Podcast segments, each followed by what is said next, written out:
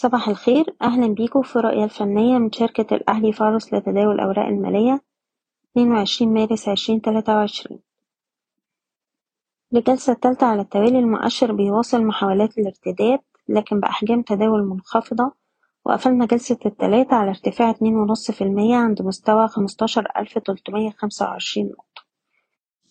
وقدرنا جلسة امبارح نخترق مستوى المقاومة الأول خمستاشر ألف وخمسين نقطة اللي كنا أشرنا ليه وقلنا اختراق المستوى ده هيفتح المجال لمزيد من محاولات الارتداد لمستوى ألف وسبعمية نقطة.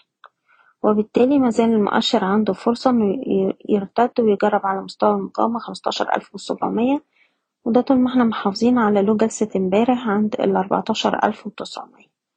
في حالة حدوث أي تراجع هيبقى عندنا مستوى الدعم الأول أربعتاشر ألف وتسعمية ويلي مستوى الدعم الأهم عند الأربعتاشر ألف وربعمية. في نفس الوقت مازلنا بنشوف أي محاولة للارتداد في الوقت الحالي هي فرص جيدة لتخفيض المراكز خاصة مراكز الشراء بالهامش بشكركم بتمنى لكم التوفيق.